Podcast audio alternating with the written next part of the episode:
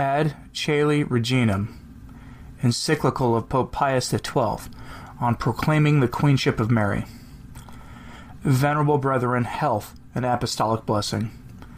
From the earliest ages of the Catholic Church, a Christian people, whether in time of triumph or more especially in time of crisis, has addressed the prayers of petition and hymns of praise and veneration to the Queen of Heaven, and never has that hope wavered which they placed in the Mother of the Divine King, Jesus Christ, nor has that faith ever failed by which we are taught that Mary, the Virgin Mother of God, reigns with a mother's solicitude over the entire world, just as she is crowned in heavenly blessedness with the glory of a queen. Following upon the frightful calamities which before our very eyes have reduced flourishing cities, towns, and villages to ruins, we see to our sorrow that many great moral evils are being spread abroad in what may be described as a violent flood. Occasionally we behold just giving away, and on the, on the one hand and the other, the victory of the powers of corruption. The threat of this fearful crisis fills us with a great anguish, and so with confidence we have recourse to Mary our Queen, making known to her those sentiments of filial reverence which are not ours alone, but which belong to all those who glory in the name of Christian. It is gratifying to recall that we ourselves, on the first day of November of the holy year nineteen fifty, before a huge multitude of cardinals, bishops, and priests, and of the faithful who had assembled from every part of the world, define the dogma of the Assumption of the Blessed Virgin Mary into heaven, where she is present in soul and body reigning, together with her only Son, amid the heavenly choirs of angels and saints. Moreover, since almost a century has passed since our predecessor of immortal memory, Pius the ninth, proclaimed and defined the dogma that the great Mother of God had been conceived without any stain of original sin, we institute the current Marian year.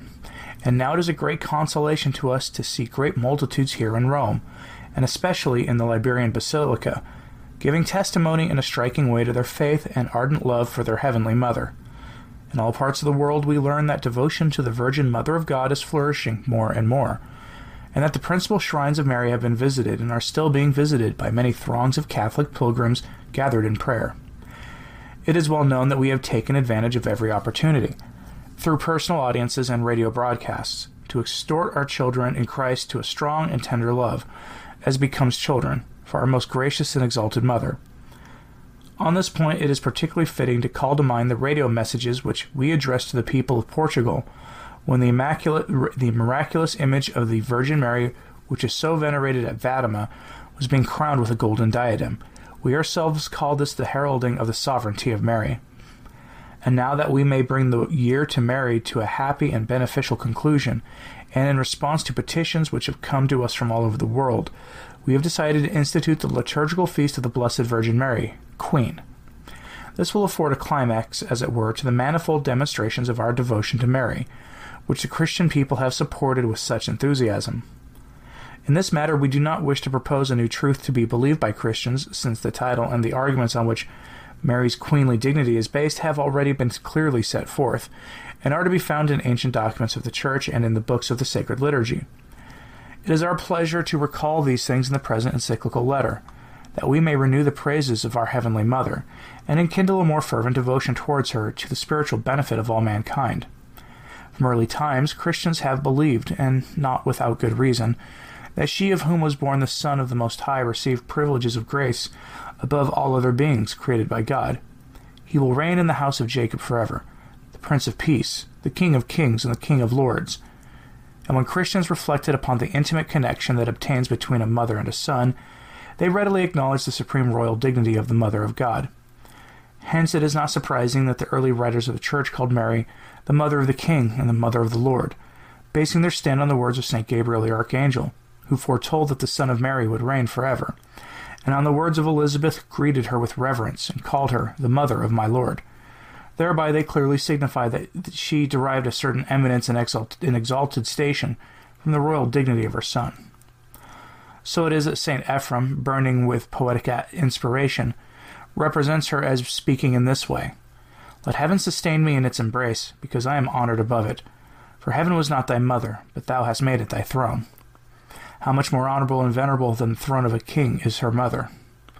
And in another place he thus prays to her: "Majestic and heavenly maid, Lady Queen, protect and keep me under your wing lest Satan the sower of destruction glory over me, lest my wicked foe be victorious against me.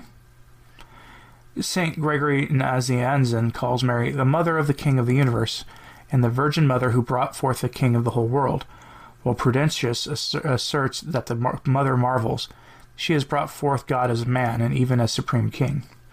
And this royal dignity of the Blessed Virgin Mary is quite clearly indicated through direct assertion by those who call her Lady, Ruler, and Queen.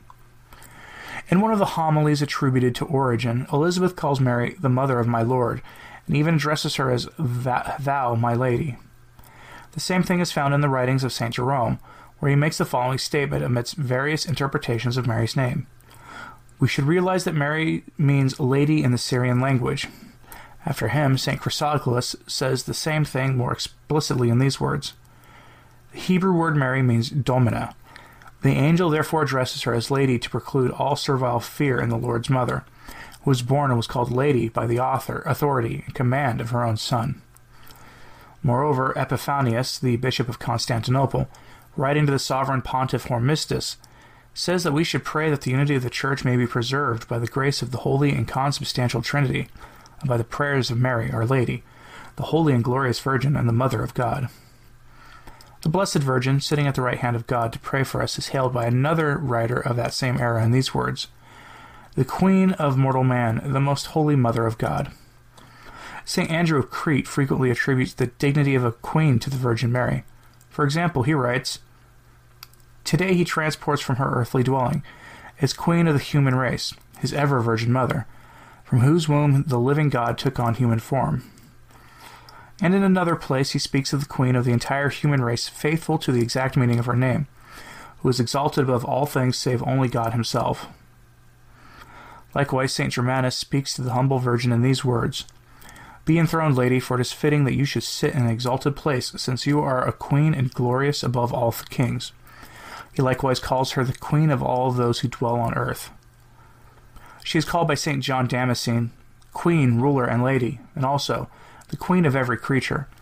Another ancient writer of the Eastern Church calls her Favored Queen, the perpetual Queen beside the King, her son, whose snow-white brow is crowned with a golden diadem. And finally, Saint Ildefonsus of Toledo gathers together almost all of her titles to honor her in this salutation. O my Lady, my Sovereign, you who rule over me, Mother of my Lord, Lady among handmaids, Queen among sisters. The theologians of the Church, deriving their teaching from these and almost innumerable other testimonies handed down long ago, have called the most blessed Virgin the Queen of all creatures, the Queen of the world, and the Ruler of all. The supreme shepherds of the Church have considered it their duty to promote eulogy and exhortation, the devotion of the Christian people to the Heavenly Mother and Queen. Simply passing over the documents of more recent pontiffs, it is helpful to recall that as early as the seventh century, our predecessor, Saint Martin I, called Mary, Our Glorious Lady Ever Virgin. Saint Agatho, in the, synod- in the synodal letter sent to the fathers of the Sixth Ecumenical Council, called her, Our Lady, truly and in a proper sense, the Mother of God. And in the eighth century, Gregory the Second, in the letter sent to Saint Germanus, the Patriarch, and read in the Seventh Ecumenical Council with all the fathers concurring, called the Mother of God the Queen of all, the true Mother of God, and also the Queen of all Christians. We wish also to recall that our predecessor of immortal memory, Sixtus the Fourth, touched favorably upon the doctrine of the Immaculate Conception of the Blessed Virgin, beginning the apostolic letter Cum Praecelsa with words in which Mary is called Queen, who is always vigilant to intercede with the King whom she bore.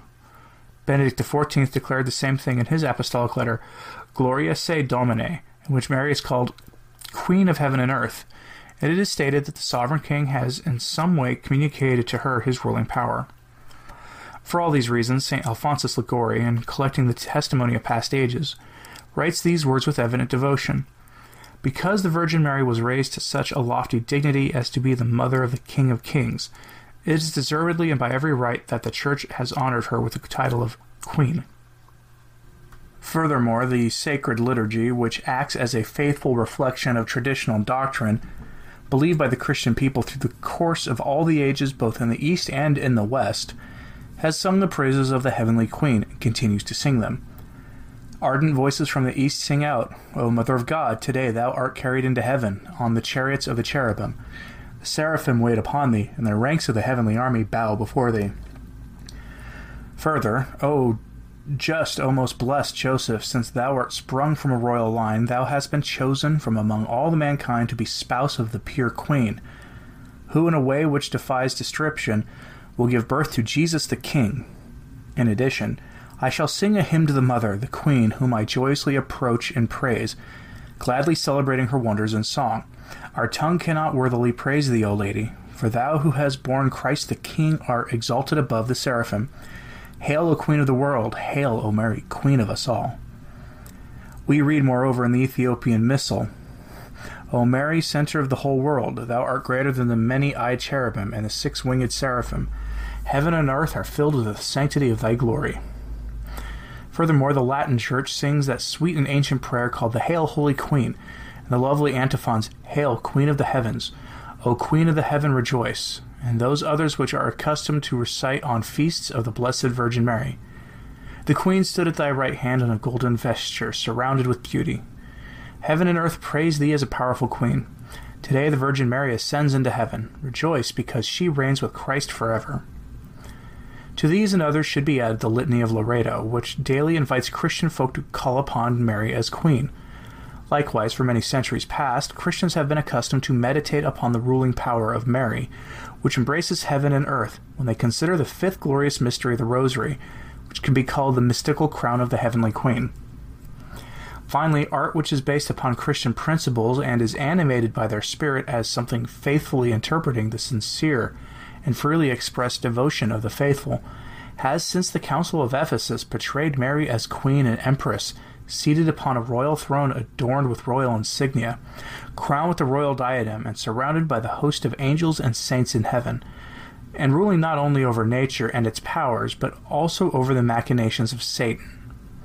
Iconography, in representing the royal dignity of the Blessed Virgin Mary, has been enriched with works of highest artistic value and greatest beauty.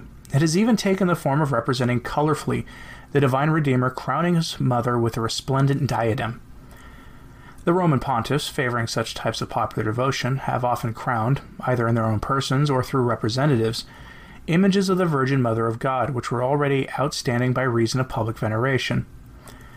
As we have already mentioned, venerable brothers, according to ancient tradition and the sacred liturgy, the main principle on which the royal dignity of Mary rests is without doubt her divine motherhood. In Holy Writ, concerning the Son whom Mary will conceive, we read this sentence, He shall be called the Son of the Most High, and the Lord God shall give unto him the throne of David his father, and he shall reign in the house of Jacob forever, and on his kingdom of his kingdom there will be no end. And in addition, Mary is called Mother of the Lord. From this it is easily concluded that she is a queen, since she bore a son who, at the very moment of his conception, because of the hypostatic union of the human na- of human nature with the Word, was also as man king and lord of all things. So with complete justice, Saint John Damascene could write, When she became mother of the Creator, she truly became queen of every creature. Likewise, it can be said that the heavenly voice of the Archangel Gabriel was the first to proclaim Mary's royal office. But the Blessed Virgin Mary should be called Queen, not only because of her divine motherhood, but also because God has willed her to have an exceptional role in the work of her eternal salvation. What more joyful, what more sweeter thought can we have, as our predecessor of happy memory, Pius the Eleventh, wrote, than that Christ is our King, and not only by natural right, but also by an acquired right, that which he won by the redemption. Would that all men, now forgetful of how much we cost our Savior, might recall to mind the words, You were redeemed not with gold or silver which perishes, but with the precious blood of Christ, as a lamb spotless and undefiled. We belong not to ourselves now, since Christ has bought us at such a great price. Now, in the accomplishing of, of this work of redemption, the Blessed Virgin Mary was most closely associated with Christ, and so it is fitting to sing in the sacred liturgy. Near the cross of our Lord Jesus Christ there stood, sorrowful, the Blessed Mary, Queen of Heaven and Queen of the world. Hence, as the devout disciple of Saint Anselm wrote in the Middle Ages, Just as God, by making all through his power, he is, is Father and Lord of all, so the Blessed Mary, by repairing all through her merits, is Mother and Queen of all. For God is the Lord of all things, because his command, by his command he establishes each of them in his own nature, and Mary is the queen of all things, because she restores each to its original dignity, through the grace which she merited. For just as Christ, because he redeemed us, is our Lord and King by a special title, so the Blessed Virgin also is our Queen, on account of the unique manner in which she assists in our redemption, by giving of her own substance, by freely offering him for us, by her singular desire and petition for, and active interest in, our salvation. From these considerations, the proof develops on these lines.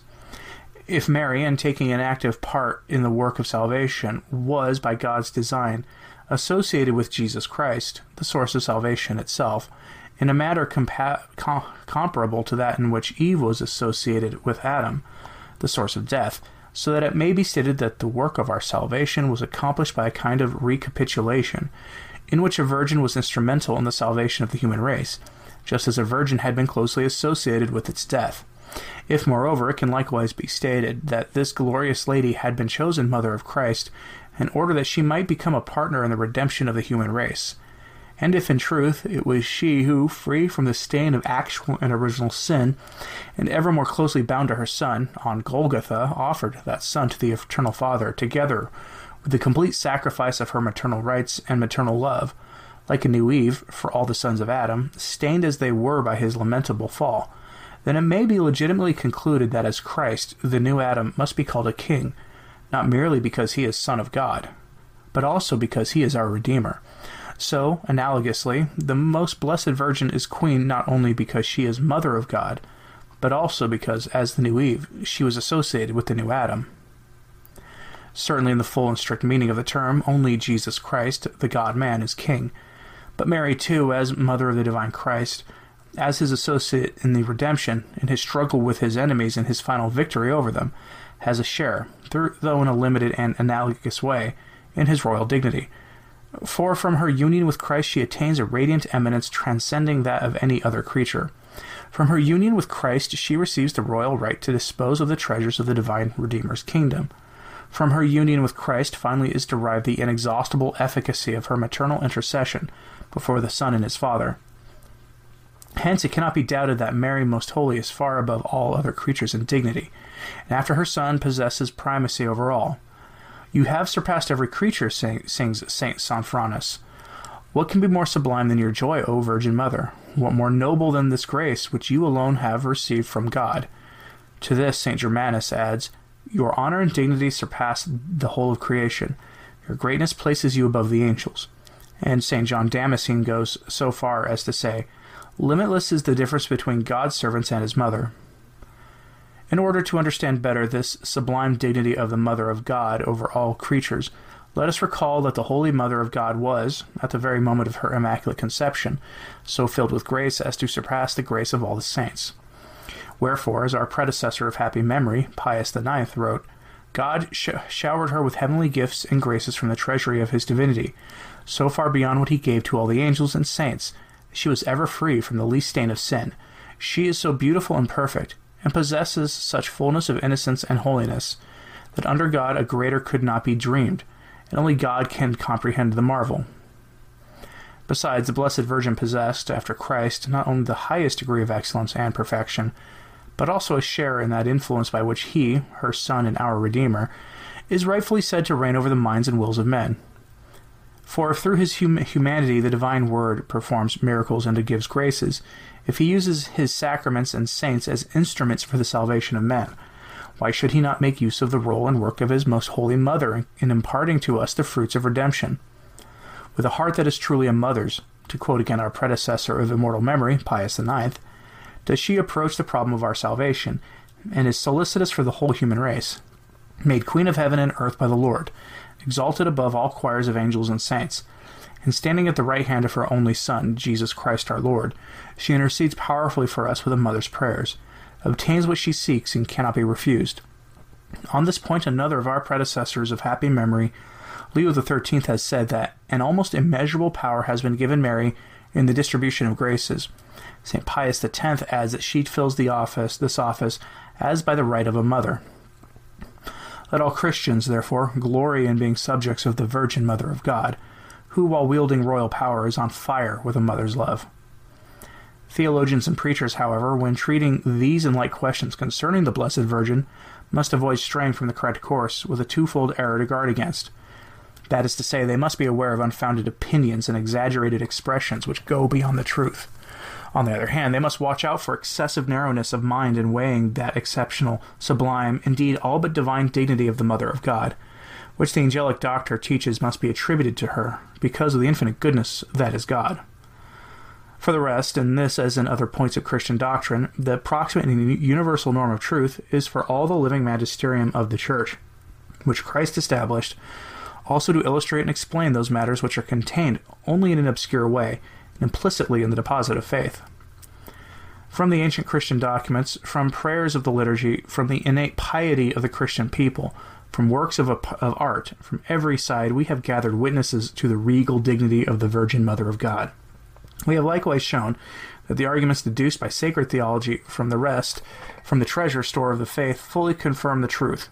Such a wealth of witnesses makes up a resounding chorus which changes the sublimity of the royal dignity of the Mother of God and of men, to whom every creature is subject, who is exalted to the heavenly throne above the choirs of angels.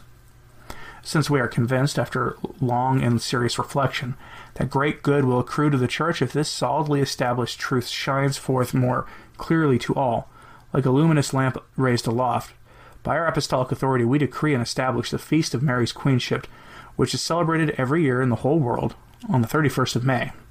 We likewise ordain that on the same day of the consecration of the human race to the Immaculate Heart of the Blessed Virgin may be renewed, cherishing the hope that through such consecration a new era may begin, joyous in Christian peace and in the triumph of religion.